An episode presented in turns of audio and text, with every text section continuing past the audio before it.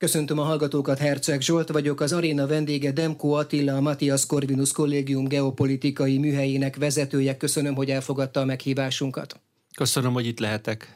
Az arénát felvételről hallják, a műsort csütörtökön délután 5 órakor rögzítettük. Néhány órával azután, hogy Jevgenyi Prigozsin, a Wagner Zsoldos csoport alapítója meghalt, amikor lezuhant a magánrepülőgépe Oroszországban. Rajta kívül a fedélzeten volt Dimitri Utkin, a Wagner parancsnoka, és nyolc másik ember is. Prigozsin az utaslistán biztosan rajta volt, és most már orosz közlés szerint a gépen is. Kell még bizonyíték a halálára, és ha igen, akkor kitől milyen? Hát az, az azért komolyabb bizonyíték lett volna, hogyha látjuk a holtestet, és az felismerhető, de egy ilyen zuhanás után, 8000 méteres zuhanás után egy kigyulladt gépbe természetesen ezt, ezt nem fogjuk megkapni. A, az orosz hatóságok nagyon gyorsan azonosították, úgyhogy egy genetikai lett volna DNS vizsgálat, akkor talán ennyi idő alatt nem sikerül, valami alapján úgy tűnik, hogy azonosítani tudták, vagy akarták. Százszerzelékos biztonságot nem tudunk mondani, hogy meghalt Prigozsin, vagy Utkin, de valószínűsítető, hogy ez történt. Ez a repülőgép napra pontosan két hónappal az úgynevezett Wagner lázadás után zuhant le. Ez, ez egy merénylet volt, ezt most kijelenthetjük? Vladimir Putyin, orosz elnök teljes és látványos bosszúja? Hát ismét százszázalékos biztonság nincs. Én a 99,9%-ba kizárnám a technikai hiba lehetőségét. Már ahogy látva videók vannak arról, hogy zuhan a gép, illetve hát vannak jelentések, hogy hogy légvédelmi rakéta tartott az irányába.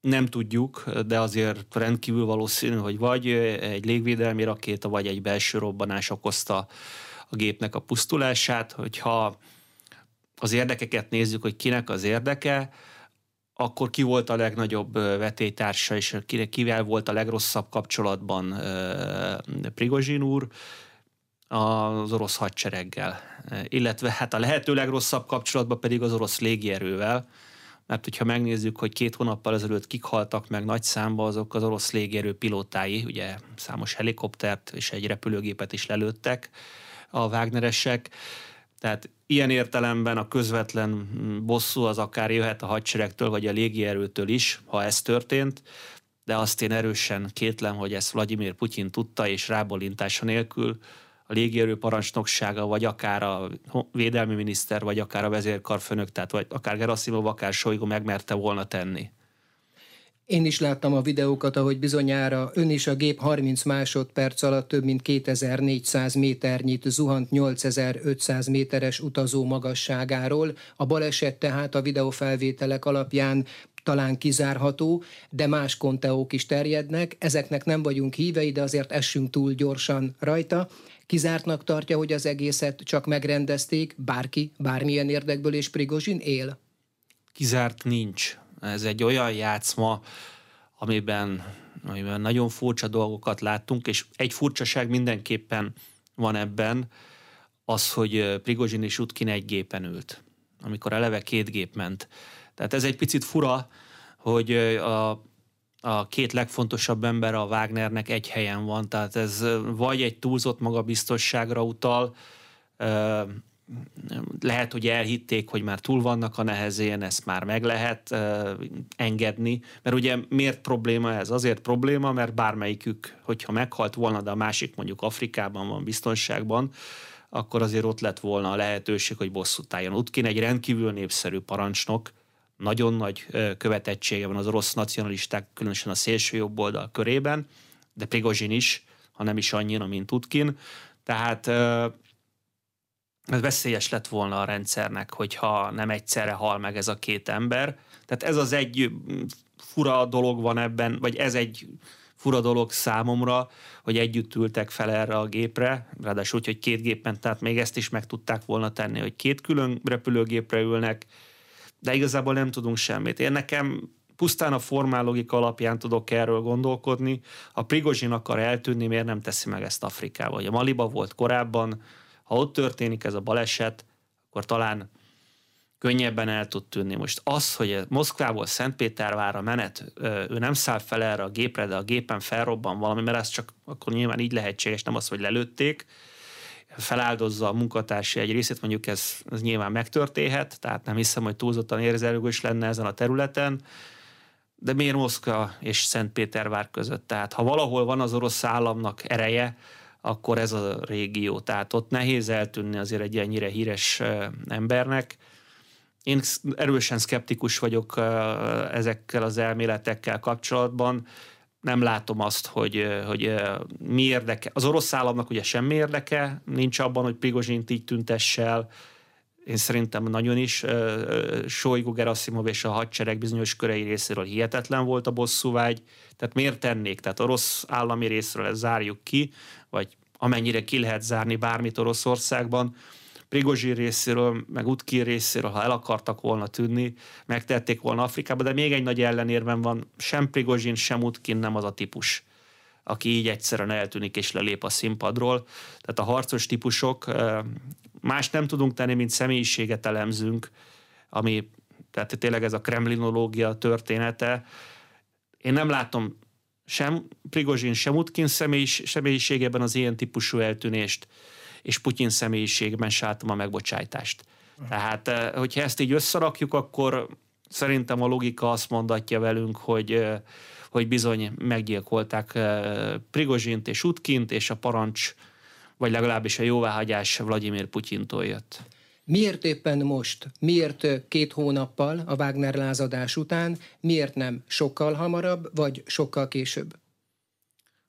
ismerni kéne, hogy milyen dílek voltak, milyen megegyezések voltak, azokat mind betartotta el mondjuk Prigozsin, mert ugye hát alapvetően arról volt szó, hogy Belarusba teszi át a székhelyét, és ehhez képest kiberepült Moszkvába, Szentpétervárra, üzleteket próbált nyélbeütni, tehát ha, ha minden igaz, éppen, éppen egy, egy szerződés körüli vitát, vagy egy szerződést akart rendezni Moszkvában, ugye ő beszállítója, élelmiszerbeszállítója, volt ugye a hadseregnek is, ugye azokból a szerződésekből kipenderítették, de nem minden szerződéséből rakták ki. Tehát lehet, hogy ezért jött vissza, vagy ezért hívták vissza, tehát az is lehet, hogy ez egy csapda volt, ezt próbálta elintézni, és most volt az alkalom, hogy egyszerre vegyék le a két vezetőt, egyszerre ültek fel egy gépre, most érezték már annyira biztonságban magukat, ez egy elmélet. Az is lehetséges, hogy az orosz elitben most született meg a döntés, nem egy személyi döntés volt, nem tudták eldönteni. Az is lehetséges, hogy várták, hogy az offenzívának mi a kimenetele, hogy kell-e még a Wagner, vagy nem kell a Wagner, mert azért 22 tavaszán, sőt őszén is a Wagner bizony tűzoltóként működött, tehát az orosz alakulatoknak a nem túl fényes, mint a reguláris orosz alakulatok nem túl fényes teljesítményét nagyon ellensúlyozta a Wagner, ami viszont kiválóan teljesített. Tehát, tehát sok gondolat lehet, vagy sok érv lehet, én nem tudom megmondani innen rendkívül korlátozott információk alapján, hogy mi, de egy dolog az mindenképpen a logikával szembe megy, hogy ez a két ember egyszerre ült egy repülőre, mondtam ezt már, de ezt tényleg hangsúlyozom, ez mindenképpen az alapvető biztonsági, a saját biztonságuknak rossz, mert a másik bizonyos értelemben védte a, a, tehát Prigozsin védte Utkint, Utkin védte Prigozsint, egyszerre együtt ott lenni, tehát minden tojás berakni egy kosárba, az, az sosem túl okos. Tehát lehet az is, hogy most jutott el odáig Prigozsin, hogy feladta a, azokat az intézkedéseket, amivel eddig védte magát, és most lett sebezhető. Tehát valahogy elhitették vele, hogy nem lesz baj, van ilyen, a putyini rezsim karrierjébe is volt olyan, hogy valakiről, valaki már elhitte, hogy nem lesz baj, visszajött Oroszországba, és aztán baj lett. Tehát lehetséges ez is. Nem fogjuk szerintem a részteket soha megtudni, mert még ha 30 év múlva születnek memoárok is, az se biztos, hogy igaz. Prigozsin miben hibázott az elmúlt 60 napban a Wagner lázadástól egészen a halála napjáig, azon kívül, hogy a parancsnokkal együtt szállt fel most erre a gépre? Nem tudom, hogy mit csinált az elmúlt 60 napban. Én azt gondolom, hogy hogyha valaki egy ilyet tesz egy olyan rendszerbe, mint az orosz rendszer, akkor ne járjon vissza Oroszországba. Tehát akármilyen üzleti érdekei vannak, valószínűleg Afrikában a saját katonái körében nagyobb biztonságban lett volna. És ugye az idő az telik, ugye Putyin nem egy megbocsájtó típus, de ő se él örökké, azért Prigozsin fiatalabb, lehet, hogy így túl tudta volna élni. Ez mindenképpen egy hibának tűnik. Mondom, ha tényleg meghalt, ha tényleg ez így megtörtént, hogy visszament Oroszországba, üzletelt, magabiztosan, túl magabiztos volt, valószínűleg ezért látszik azért ezen az emberen, mondom, megint csak találgatunk itt távolról, hogy milyen ember lehetett, de a megszólásain, a karakterén, hogy egy hihetetlen magabiztossággal rendelkező, rendkívül agresszív figuráról van szó, vagy volt szó, tehát egész egyszerűen úgy gondolta, hogy túl fontos ahhoz, hogy ő vele bármi történjen, Afrikába kelleni fog, ugye itt a bál, áll a bál Nigerben, az egész Száhel recseg, ropog, szükség van rám, gondolhatta. Szerintem ebbe hibázott, hogy szükség van rá, az orosz rendszer, vagy Vladimir Putyin maga azt mondta, hogy van másik, majd találunk másikat. Említette, hogy talán soha nem fogjuk megtudni, hogy pontosan mi történt. Putyinnak, az orosz hadsereg vezetésének, bárkinek áll majd egyszer érdekében az, akár most is, ezekben az órákban, vagy ezekben a napokban, hogy felvállalja ezt a merényletet? Szerintem ezt nyíltan nem fogják felvállalni. Miért egy, nem? Egy, hát egyetlen egy ilyen merényletet se vállaltak fel. Tehát Putyin ugyan mondta, hogy az árulóknak meg kell bűnhődnie, és az érdemük a halál, ezt többször elmondta, de nem vállalták fel egyiket se, tehát uh, uh, Skripál is magától betegedett, meg nem a kilincsére kelt Novicsoktól, Kent Novicsoktól, uh, ugye Litvinyenkót is véletlenül lett a polónium a tejájába, és így tovább. Tehát, Emberek esnek ki ablakokból. Persze. Tehát én egyszer nem láttam olyat, de javítson ki lehet, hogy nyilván nem emlékszem a elmúlt 23 év minden eseményére, hogy egy ilyen gyilkosságot, talán egy volt, amikor Dubajban ugye Csecsenen öltek meg, amikor gyakorlatilag bevallották, hogy ők voltak, de az, amikor a saját uh, ex-emberüket ölik meg, tehát ugye a Csecsen az, az nem saját ex-ember volt, hanem ellenálló, én nem emlékszem, hogy az orosz állam, különösen ha ez külföldön hajtja végre bevallotta volna, de egy ilyet, tehát most nézzük azért meg egy komoly, hát vagy egy, egy normális országban, akkor letartóztatták volna. A bíróság elé állítják, hát Prigozsin ellen szerintem egy teljesen tiszta bíróságon is bármikor megszületett volna az ítélet, hogy pucskísérlet, életfogytiglan, és a börtönben már bármi megtörténhet. De, De nem ezt... nem annyira erős üzenet, mint lerobbantani őt az égboltról. Hát meg nem is annyira provok. Ugye, hogyha valaki életben van, akkor tud harcolni. Meg, a, meg akkor ő egy jelkép tud lenni.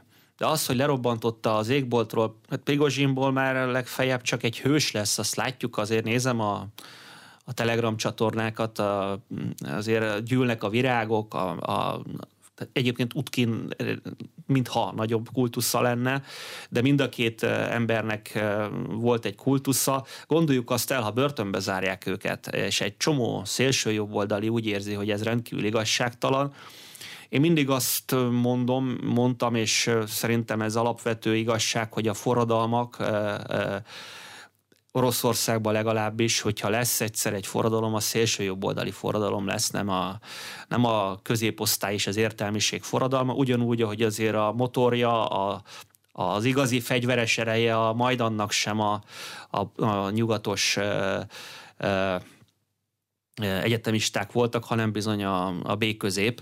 Tehát, tehát ez a valóság, és Oroszországban a szélső jobb oldalt ingerelni, ez nem biztos, hogy a legbölcsebb dolog, hiszen rengetegen vannak, akik ezt a különleges műveletet pátyolgatásnak gondolják, tehát hogy Ukrajnával szemben Putyin nem lép fel elég keményen, meg túl későn, tehát Putyinnak a kritikus, a legtöbb kritikusa, hogyha megnézzük, meg a legveszélyesebb kritikusai úgymond jobbról vagy szélső jobbról kritizálják.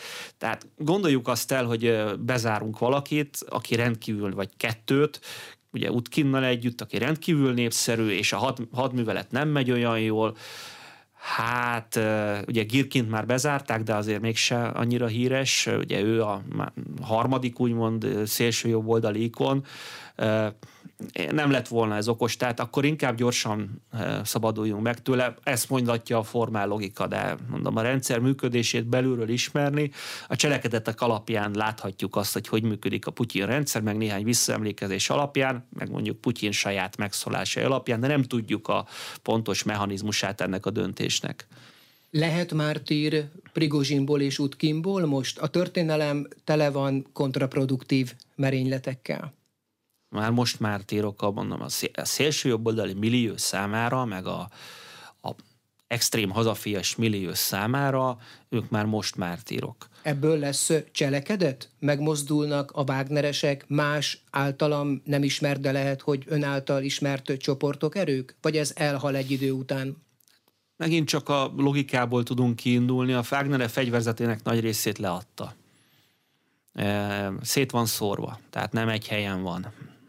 Afrikában vannak sokan, többen valószínűleg, mint amennyien voltak. Belarusban, Oroszországban, nem egy helyen, nem egy központban, parancsnok nélkül állítólag elvágták a a, vagy egy időre elvágták az internet elérést, valószínűleg a telefon elérést is lekorlátozták Belarus és a többi Wagneres között, tehát sokkal nehezebb egy szervezett akciót indítani, és látjuk, hogy az se volt sikeres az egynapos ö, lázadásuk. Milyen következményekkel járhat még Prigozsin halála leginkább az orosz hadvezetésben. Ugye a védelmi miniszter, a vezérkari főnök és az Armageddon tábornokként emlegetett, egyébként éppen Prigozsin halálával egy időben elbocsátott Szergej Szurovikin. Mi lesz az ő sorsuk, van-e most nekik mozgásterük, ők most nyerekben vannak, vagy félniük kell? Hát. Szurovikinról nem tudjuk pontosan, hogy mi történt. Ugye van szó házi őrizetről, van szó arról, hogy csak elment nagyon hosszan nyaralni, van szó arról, hogy végképp vége a karrierjének.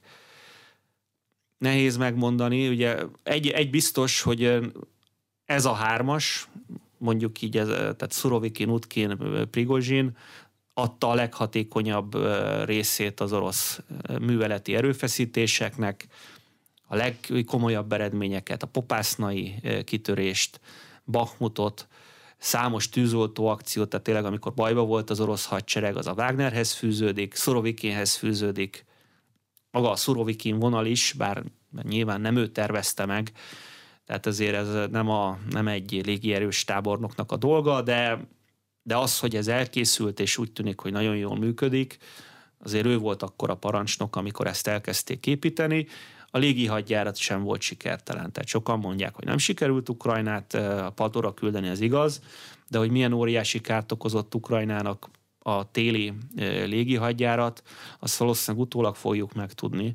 Tehát ugye mindig azt nézzük, hogy hány dróncsapás éri Oroszországot, mert ez a látványos, hát ezért itt az arányok az egy az ezerhez nagyjából, és az orosz csapások nagy része is. Tehát ugye mindig azt halljuk ukránészt, hogy 90 ot megsemmisítik. Én amikor valaki azt mondja, hogy 90 százalék, akkor elkezdek gyanakodni, tehát biztos, hogy nem ennyi. Tehát Szurovikin egy hatékony tábornok volt, Utkin egy hatékony katonai parancsnok volt, hatalmas lojalitással, és legendája, tehát Utkin egy legenda, tehát tényleg egy legendát öltek meg ebben az értem, és Prigozsin is egy legendává avanzsált az elmúlt másfél évben, hogy ő korábban nem volt ennyire központban, tehát ilyen értelemben mindenképpen én azt mondanám, hogy vesztesség az orosz katonai erőfeszítés részéről, részére ez a, ez a váltás, vagy hogy ennyire félreállították őket. De az, az a kérdés, hogy az oroszok vannak olyan rossz helyzetben, mint amikor a Wagner jött menteni. Szerintem nem. Tehát az orosz katonai helyzet, az oroszok katonai helyzete sokkal jobb, mint múlt ősszel, vagy jobb, mint ugye a tavaszi kievi verességek után Hát nem látom azt a krízist, ami miatt most már kellene a Wagner. Tehát valószínűleg ami történt, az részben ez a Mór megtette kötelességét. A Mór mehet, különösen, hogy a Mórnak túlzottan nagy étvágya és hangja támadt. Ez így jött össze, tehát a Prigozsin nem csinálja azt 23 a 24 ami persze azért volt, mert be akarták kényszeríteni, meg azért tehát nyomás alá helyezték, tehát a Wagner eddigi modelljét felszámolták volna így is július 1 de ha ezt nem teszi, akkor hősként vonult volna be, e, és valószínűleg egy nagyon gazdag hősként az orosz e, kemény jobboldal történetébe, mondjuk így is lehet, hogy hős lesz, csak egy halott hős. Említette, hogy nincs már szüksége az orosz hadvezetésnek a Wagner zsoldosokra. A történelem arra is megtanított bennünket, hogy a szélnek eresztett zsoldosok nagyon veszélyesek tudnak lenni.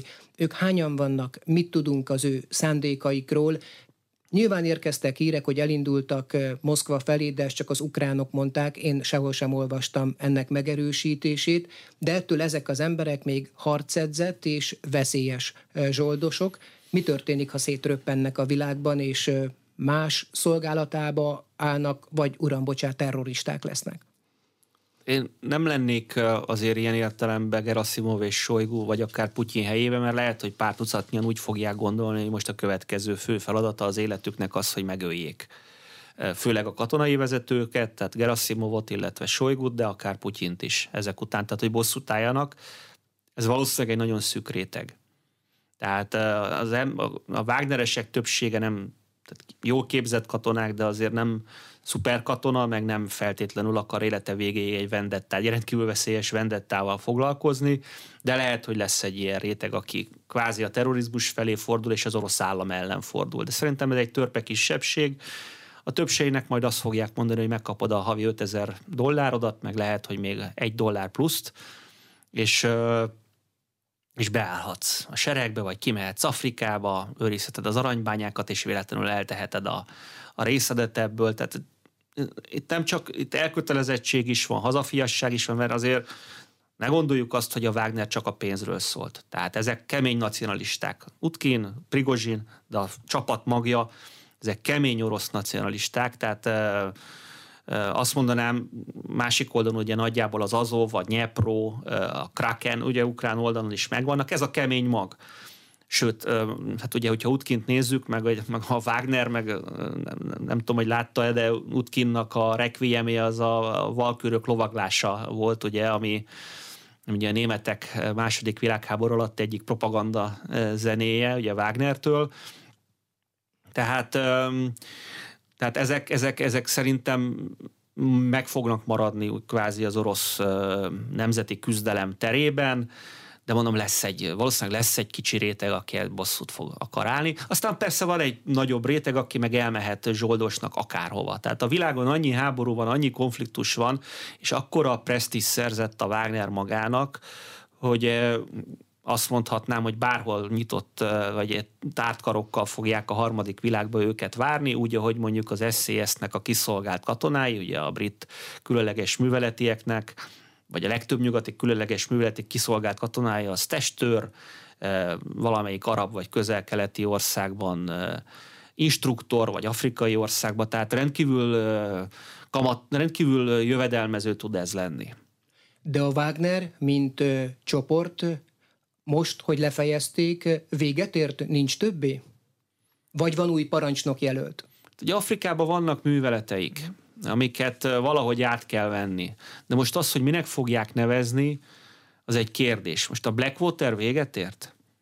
Ugye a Wagner az nem, most nem akarok Amerikára mutogatni, de a Wagner nem a semmiből született, tehát volt azért több olyan amerikai cég, Sőt, korábban ugye, hogyha a 50-es, 60-as éveket nézzük, ugye a háború kutyái azok alapvetően nyugati kutyák voltak első körben, tehát brit és főleg brit meg gyarmattartó hatalmak vállalkozásai, akik a modern, kvázi a modern zsoldos seregeket megteremtették, ugye volt régen fekete sereg, stb., tehát ugye ez a középkorra is jellemző volt, de a modern zsoldos seregeknek és a 21. századi zsoldos seregeknek az atya az a Blackwater egy amerikai cég, nem tudom, hanyadik nevét gyűri már, mert ugye ők is mészároltak rendesen Irakban. Nem vészel, csak átalakul. Nem vészel, csak átalakul, tehát lehet, hogy nem vészel a, tehát hogy, lehet, hogy a Nyilván megint formál logika, ugye Oroszország nem az Egyesült Államok, ahol szégyelni kell mondjuk azt, hogy szétlőttek egy iraki piacot, és meghalt 50 iraki. Ugye a Blackwaternek voltak ilyen kis problémái, hogy gyakorlatilag mindenre lőttek, ami élt és mozgott. Persze magukat védték, és fel voltak mentve a következmények alól. Most az, nem hiszem, hogy az oroszoknál ez egy erkölcsi probléma lenne, hogy megmaradjon a Wagner név. Nem tudom, hogy így lesz, de egy Oroszország szerű országnak, és mondom, egy általában nagyhatalmaknak nem árt, ha van egy ilyen cég, mert részben tagadható az, amit csinálnak, meg azt mondják, hogy ú, hát most ezt a csúnya mészárlást, ezt nem a mi hadseregünk csinálta, hanem ez a magáncég. Tehát ilyen értelemben fenn fog maradni, csak az, hogy mi lesz a neve, meg a struktúrája, meg a parancsnoka, fogalmam sincs. Hogyan értékeli az ukrán ellentámadást, amelyet most erős nyugati bírálatok értek? Zelenszky ukrán elnök egyébként ezeket visszautasította, meglehetősen kemény hangom. Hát akkor lennének jogosak ezek a nyugati bírálatok, amik általában amerikai bírálatok, hogyha az amerikai Egyesült Államok mindent megadott volna Ukrajnának, amit megadhat. És én ezt nem így látom. Tehát az kell, az ukránok szerintem is követtek el hibát, de persze könnyű egy karosszékből Budapestről mondani bármit, de általában azért alap katonai vagy módszer, hogy egy helyre koncentrálunk, és ott próbálunk áttörni, és az ukránok is nagyjából, mint az oroszok 22 tavaszán, 23 nyarán szétaprózták magukat, és úgymond próbálkoztak sok helyen, csak ezek a próbálkozások elég erőteljesek voltak, és nem a stratégiai legfontosabb helyre ez, ez valószínűleg tokmak lehet, tehát mondom itt a budapesti karosszékban, de az amerikaiak is ezt mondják, ahol, ahol meg kellett volna próbálni az áttörést, és nem ezt tették. Tehát Bakmutnál nagyon sok, nagyon jó alakulatot égettek el, például az Azov ami az egyik legmotiváltabb és legjobb alakulat, ott ég továbbra is Bakmutnál. Nem azt mondom, hogy nem törtek előre, csak milyen áron, mennyi embert veszítettek el. Ez a kritika, csak ez a kritika picit, picit jogosabb lenne, hogyha az Egyesült Államok ami rengeteget adott Ukrajnának, félreértés ne legyen. Tehát hihetetlen sok mindent adott az USA Ukrajnának, csak, csak adhatott volna 100 Bradley helyett 500-at is. Erről beszélni fogunk mennyiségekről és minőségekről is. Az ukrán hadvezetés azt állítja, hogy az egyik különleges egységük partra szállt a Krím félszigeten, a Tarhankut fog térségében, ahol megsemmisítettek egy partvédelmi és egy légvédelmi rakétarendszert, illetve kitűzték az ukrán zászlót. Ha ez tényleg megtörtént, én csak két gyenge minőségű videófelvételt láttam még róla, annak van hadászati jelentősége, vagy csak kommunikációs?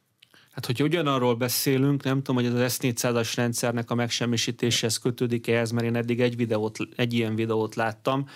Hát egy elemét is megsemmisíteni az S400-asnak, az fájdalmas.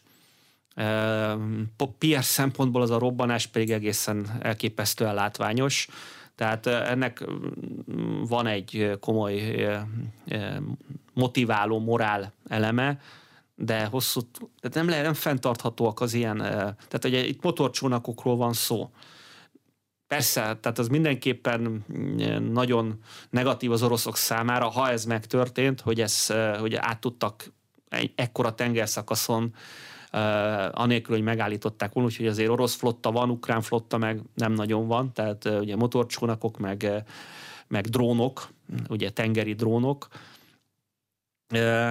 nem hiszem, hogy ennek hosszú távú katonai következményei lennének, ugyanúgy, hogy a Nyeperren való átcsapásoknak sincs. Tehát ezek ilyen huszáros akciók, ugyanis minden nagyobb katonai műveletnek az alapja a logisztikai utánpótlás. Most a Krímfélszigeten anélkül, hogy a tengeri fölénye legyen valakinek, és légi fölénye, és minden tekintetben fölénye legyen egy partraszállás, hát az a fantázia világ. Tehát, hogyha megnézzük azt, hogy mondjuk a D-naphoz mi kellett 1944-ben, szinte százszázalékos légifölény, szinte százszázalékos fölény. Ugye a tengeri flottával, a német tengeralattjárók nem tudtak a közelébe menni a átkelésnek, és ugye egy jóval kisebb, tehát ugye a Doveri szoros, vagy a, a, a, az angol csatorna, a Lamans csatorna, az nem egy túl széles valamit, látatlanban azt mondom, hogy lehetetlen lehetetlen mondjuk Odesszából fenntartani egy krím elleni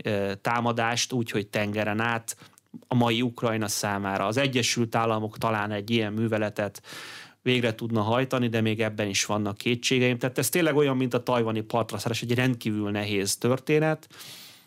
Ugyanígy nehéz történet mondjuk a Nyeperen átmenni, mert egy széles folyó, pontonhidak kellenek, és a pontóhíd mégiscsak sokkal egyszerűbb, mint hajóval utánpótlás, ugye hajókat, műholdak stb. Mondjuk a pont, pontonhidat is látják, csak a pontonhidak olyanok azért át tudják helyezni, tehát ugye motorcsónakok vannak, egyik helyről a másikra el tudják helyezni, hogy a tüzérségtől védjék.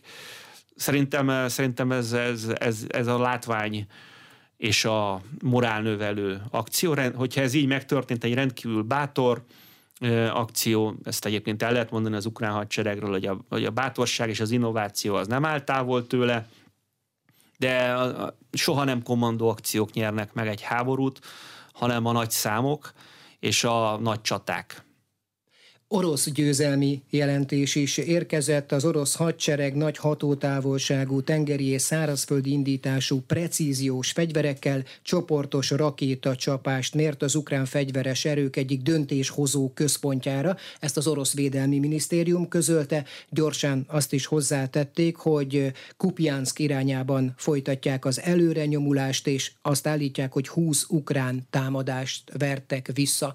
Az oroszok úgy összességében, ahogy említette, a frontvonal teljes, óriási hosszát is figyelembe véve sikeresebbek, mint maga az ukrán ellentámadás? Hát mi a siker? Egyrészt, amit az orosz védelmi minisztérium mond, én már nem hallgatom. Tehát vagy ha meghallgatom, akkor elosztom tízzel nagyjából. Tehát mind a kettő egyébként, a ukránok is hihetetlen sokat túloznak, de azért egy nagy hatalom lehetne komolyabb is abban, hogy mit mond. De rengeteg olyan orosz hír van, amit, ha, van egy videófelvétel, oké, okay. nem azt mondom, hogy nem történt meg, félreértés ne legyen, lehet, hogy megtörtént, inkább a létszámokra mondom, hogy azok egészen hihetetlenek, hogy mennyi katonát öltek me- nap mint nap. Néha meghallgatom azért, és mondom, pff, tényleg elfogyott az ukrán hadsereg már egy párszor felszerelésbe is, meg emberbe is. Sikeresebbek az oroszok? A védelemben mindenképpen sikeresek az oroszok, tehát itt nem kell vetíteni vagy felnagyítani bármit. Az ukrán ellentámadás, akárhogy is nézzük, most éri el a fő orosz védelmi vonalat. Most abban nem menjünk be, hogy ez hanyadik, mert ugye ezen komoly viták vannak. Ez a, tehát eddig ilyen erős védelmi vonat, amit most, ha, ha minden igaz, Robotinétől délre majd elérnek, még nem láttak az ukránok. Tehát amin eddig átjöttek, azok voltak a, a, hát az előkészítő, vagy az első állások, amik nem olyan mélységben, nem olyan erőteljesen, nincs bennük annyi vasbeton, nincs bennük annyi akna, tehát a neheze még csak most jön, és gyakorlatilag azt lehet mondani, hogy az ukránok elégették nagyjából a nyugati donációknak a 40 át ez nem mind megsemmisült eszközt jelent, de megsérült, elhagyott eszközt, most nyilván kategóriák, egyik kategóriában többet, másikba kevesebbet, de nagyon nagyok az ukrán vesztességek. Most bevetik gyakorlatilag az utolsó pihent egységeiket, a fő védelmi vonalat még mondom éppen karcolgatják, tehát ez mindenképpen orosz siker, hogy az ukránok ennyire kevéssé tudnak előre törni. A Kupjanszki történet, hát Ugye nézek orosz bloggereket, már, már áttörtek, összeomlott az ukrán védelmi, valami két hete láttam ilyet. Hát nem omlott össze, úgy, hogy az orosz sem. Tehát ez az egy, egyik éremnek a két oldal, hogy mind a kettő bármikor van egy kisebb siker, már összeomlást és a front áttörését kiáltja a világgá. Ettől függetlenül Kupjanszk, ha az oroszok nak tényleg van bevethető tartaléka, egy fontos célpont, és hogy Kupjanszot elfoglalják a következő egy-két hónapon belül, akkor az bizony egy jóval jelentősebb siker lenne, mint amit az ukránok eddig elértek, kivéve ha az ukránok közben elfoglalják Tokmakot, vagy valahol másor tényleg mélységben áttörnek, úgyhogy az oroszok nem tudják ezt a áttörést lezárni. Ha már a veszteségekről beszélt, olvastam az ön Facebook oldalán egy érdekes mondatát, így hangzik idézem, az orosz halottak a háború eleje óta aránytalanul nem átlagoroszok, idézőjelben, hanem bűnözők, nemzeti kisebbségek, zsoldosok, tehát nem ugyanakkora a társadalmi hatás. Érteni vélem, de nagyon érdekes, ezért kérem fejtse ki. Ugye a Wagner bevont, meg most már nem csak a Wagner, ugye vannak ezek az rohamcsapatok bevont sok tízezer bűnözőt a börtönökből, akiknek egy jelentős része el is hunyt. Tehát az orosz veszteségeknek százalékosan egy elég jelentős része a börtönökből kihozott emberekből kerül ki, és kegyetlen ezt kimondani, de valószínűleg nem a saját közvetlen családtagjaikon kívül nem sokan siratják őket. Ugye itt általában veszélyes, erőszakos bűnözőket vittek be. A nemzeti kisebbségek, az orosz hadsereg ugye szerződéses hadseregként ment be, a szerződésesek minden országban általában az alacsonyabb társadalmi rétegekből, nem a tisztekről beszélek, hanem a, hanem a, hanem a altisztek, illetve főleg a, a közkatonák, azok azok általában nem a magas társadalmi rétegből kerülnek ki. Oroszországban hol vannak a legszegényebb régiók, általában a peremvidékek, ahol a nemzeti kisebbségek jóval nagyobb létszámban vannak jelen. Tehát nem feltétlenül tudatos ez, bár a, most nem tudjuk a behívásoknál mekkora milyen arányok voltak a szintiszta orosz vidék, és mondjuk egy Jakutföld vagy egy Dagestán, mekkora mennyiségbe részesült a jóból. Nem tudom ezt megmondani.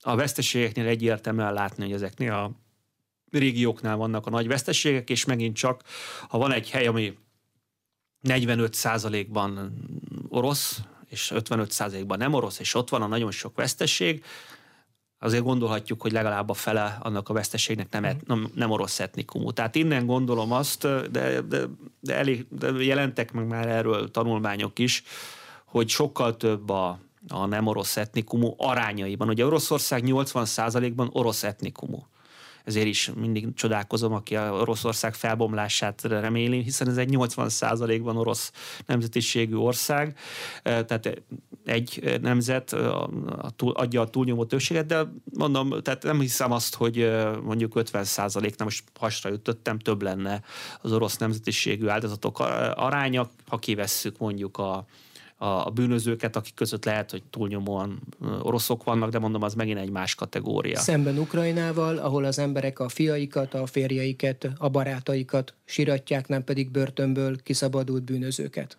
Hát vagy peremvidékeken siratnak nagyon sok ember, csak nem a peremvidékekről szoktak kiindulni a forradalmak. Hát a, a Pétervári forradalom is ugye Pétervárról indult ki, tehát azért meg Róma is, a, mondjuk ha a római birodalmi időket visszanézzük, akkor a nagy baj akkor volt, amikor a római nép kezdett el elégedetlenkedni, nem akkor, amikor nem tudom, a valamelyik eh, Távoli 2000 kilométerre lévő, mit tudom, a Abessinia irányába már, tehát Dél-Egyiptomba valaki eh, fellázadt, az szerintem mire még Kairót, vagy ugye Alexandriát elérte volna, hát eh, na mindegy, amit mondani akarok ezzel, hogy nem úgy tűnik, hogy az orosz központokat sújtaná, a nagyvárosokat sújtaná ez a történet. Szerintem ebbe Putyin egy cinikusan, de bölcsen járt el. Meglátjuk persze, hogy, hogy azért, azért úgy most a mozgósítottak közt azért, azért már halnak meg tömegesen kvázi olyan oroszok, akiket az utcáról vittek be. Ukrajna Hát elsősorban kihalt meg, aki önként bement a legelején.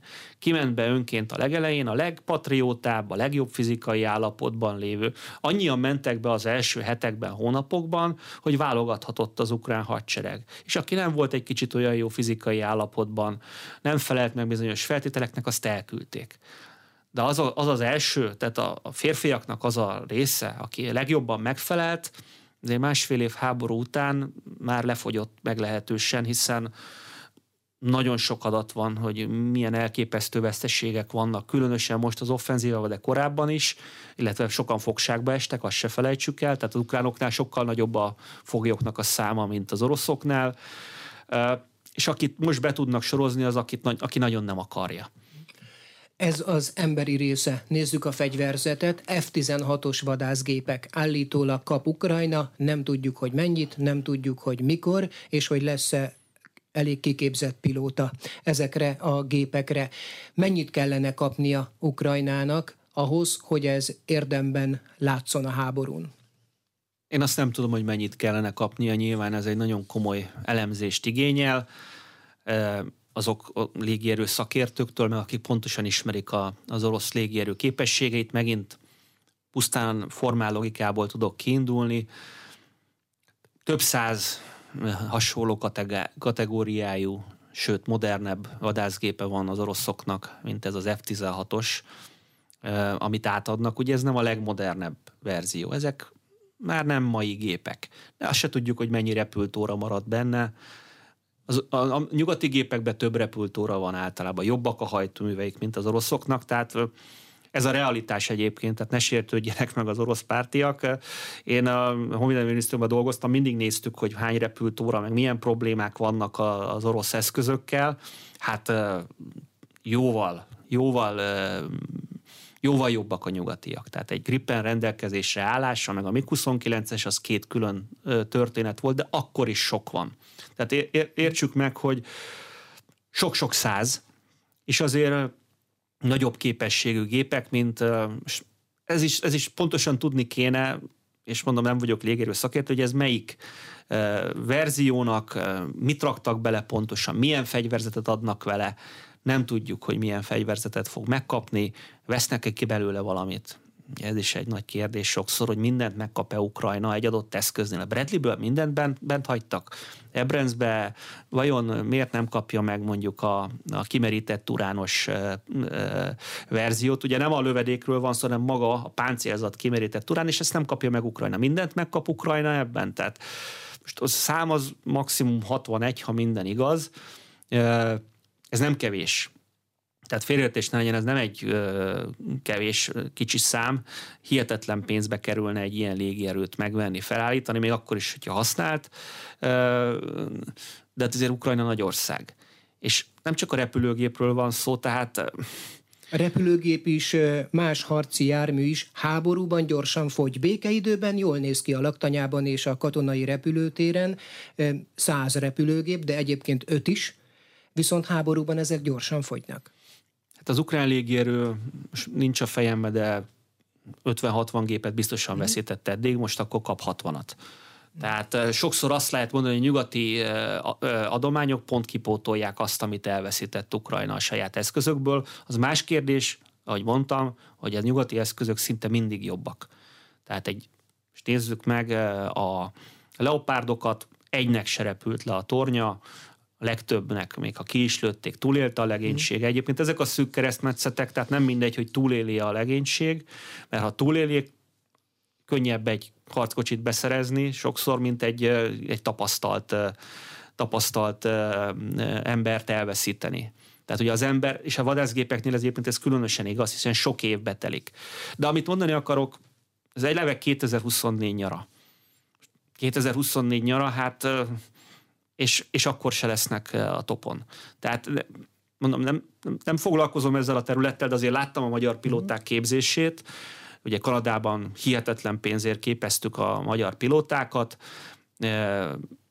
Sok-sok év, mire egy pilótából egy olyan pilóta lesz, egy olyan emberből, aki felszállni és leszállni le tud, tehát az alapdolgokat meg tudja csinálni, egy olyan pilóta lesz, aki, aki mindent meg tud csinálni, és valószínűleg az oroszok elkezdtek, elkezdtek készülni már ele, vagy elkezdenek készülni, sokkal többet fognak repülni, mint eddig.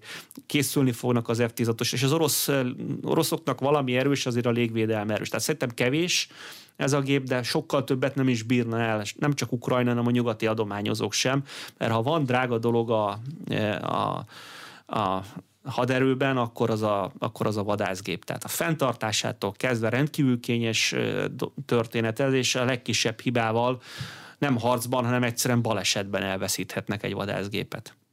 Beszéltünk emberről, beszéltünk fegyverről, de ennek mind célja van, mégpedig a győzelem. Könnyű ezt kimondani, de Ukrajna totális győzelmében már csak Ukrajna hisz nem is idézem hosszan, de például éppen a német külügyminiszter írt, ez nem amerikai bírálat, most egy interjúban arról, hogy ezt a háborút így még befejezni sem lehet, nemhogy megnyerni, és említette az amerikai bírálatokat is. Szóval már csak Ukrajna beszél itt totális győzelemről, és egyáltalán mi az a totális győzelem?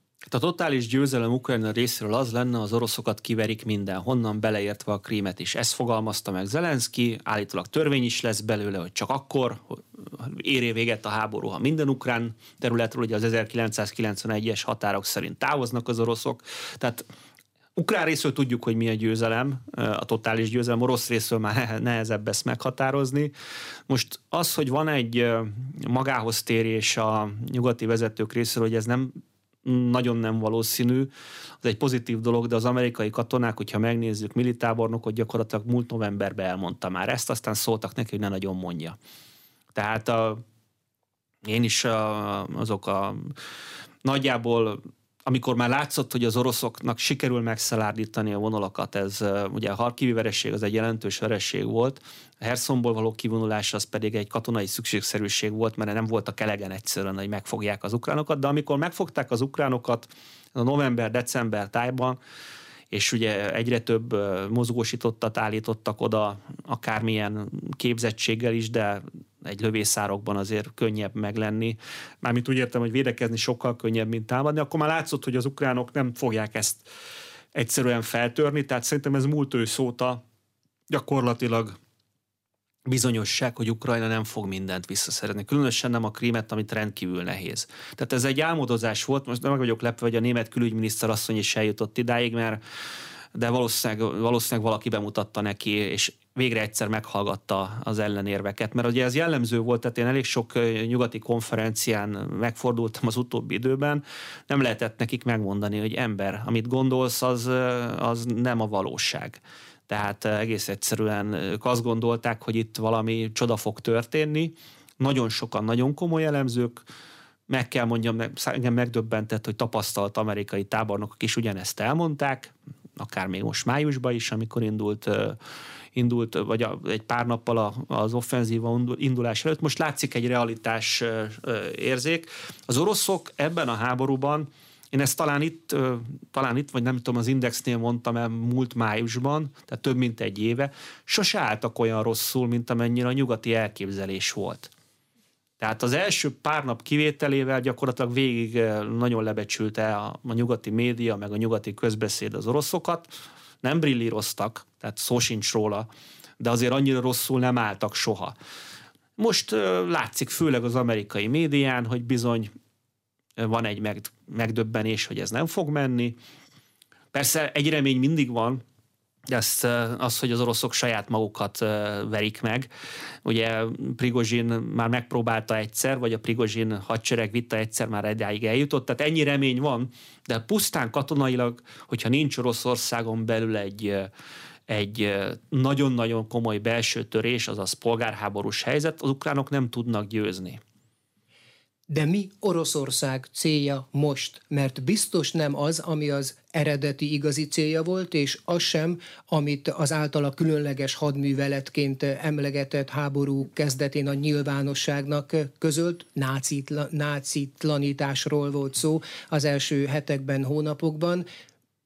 Ha be akarja fejezni arcvesztés nélkül Vladimir Putyin ezt a háborút, akkor mi lehet az ő célja, most az ő reális célja? Realitásokról beszélt Ukrajna vonatkozásában is. Tehát az, én azt látom, hogy az oroszok óriási arcvesztést szenvedtek el már így is. Tehát nézzük meg azt, hogy egy közel 150 milliós magát katonai szuperhatalomnak tart ország, és azért a világ nagy része is így gondolta, másfél éve küzd egy lakosságában negyede, ötöde országgal. Tehát ilyen értelemben van egy orosz harcvesztés, ezt senki nem gondolta volna, de hogyha azt nézzük, hogy a propaganda mit tud eladni, és azért mégiscsak Ukrajna 20%-át a kezükbe tartják, akkor nem tudom, valószínűleg már azt el tudnák adni, ha a státuszkót megtartanák, hiszen a Krim felé megvan a szárazföldi híd, előbb-utóbb újjá tudják építeni a, Novakahovkai visszarazót, tehát a víz is meg lesz a Krimbe, hogyha ezt valahogy meg tudnák szilárdítani, azt talán el tudnák adni arcvesztés nélkül, meg ugye azt, mert nyilván az oroszok most azt mondják, hogy ők a nato verik meg, ami, ahogy mondtam, erős túlzás, mert szó sincs arról, hogy Ukrajna állik fegyver, NATO fegyverekkel állik fel fegyverzet lett volna, nem hogy most, vagy nem, hogy 22 elején, amikor támadtak, de most sem, mert nem kapta meg azt a, azt a mennyiségű fegyverzetet, amit, amit az Egyesült Államok megadhatott volna, de ezt el lehet adni simán, és rengeteg ember el fogja hinni, hogy itt az egész nato meg az Egyesült Államokat is megverték. De szerintem a, nagyon nehéz az orosz nacionalistáknak eladni azt, ugye Donbass védelmére indul a háború, ez az egyik, hogy védjük meg Donbaszt, mert tényleg érték tüzérségi támadások a civileket Donbassba 22 előtt, ez egy pár tucat halottat okozott évente, ami, ne, ami szörnyű, de azért, ha megnézzük, most negyedmillió halottnál tartunk, de ha mondjuk Avdívkát nem foglalják el, ahonnan bizony sok minden történt, ugye Donetsk ellen, akkor a donetszkiek nem fogják ezt győzelemnek venni.